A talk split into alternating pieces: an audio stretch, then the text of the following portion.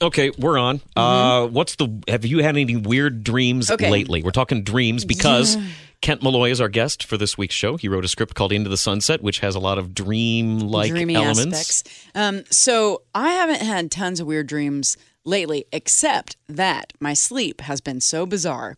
And in the beginning of Olive being born, Oh, sure. when she was born, I would sleep two hours at a time if I was sleeping. And so what would happen is that I would fall asleep like this. I would have intense, deep dreams, and then I would Wow. and it was and it would happen all the time. So if I was sleeping, my dreams were wacky, weird, vibrant.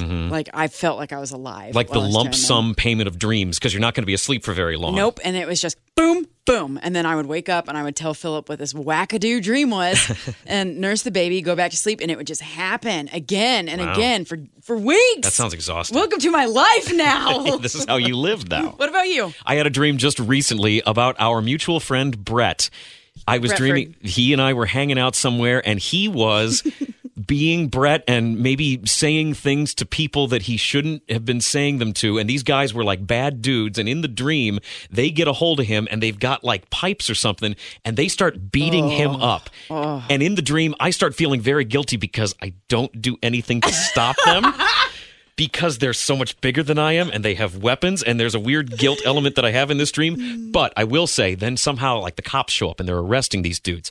And as these guys are getting hauled off, now that I know that the situation's under control in my dream, then I start saying stuff to them like, yeah, this is what happens, man. You mess with us, you're going to get bust. And it, that was the extent of the dream. That is hysterical that you just stand off of the sides until you know everything's okay. I felt really bad trash. about it. Yeah. Well, what would you do in real life? This is where you get to feel bad for I'd real. be one. I'd If- be, I'd be maybe calling 911. 911. Yeah, I'd that's like to think that I would step in, but who knows? Who knows? So Kent is our guest. Kent, uh, weird dreams, anything Oh. wacky that you remember? Okay, I'll tell you one that, that this gets into. If my, if my voice was higher, it would be the spooky sound. Yeah. So uh, back when my daughter was uh, first born, which was uh, 99, um, uh, she was approaching one year old, and uh, I had this. She used to get away from me. She started walking, and she'd get away from me, and, and I was really concerned about that. And I had this dream where she got away from me, and there were these two enormous kind of cone shaped mountains right next to each other. They were square on the bottom and cone shaped at the top. And it was the only thing I could see. And she starts running towards them, laughing. And as she as she's running, they both lift up out of the ground and leave these two enormous uh, holes. And uh, I, I, there was like a bridge between the two holes, and, and uh, you know, imagine like what it was like they were sheared off. Like imagine what geodes look like.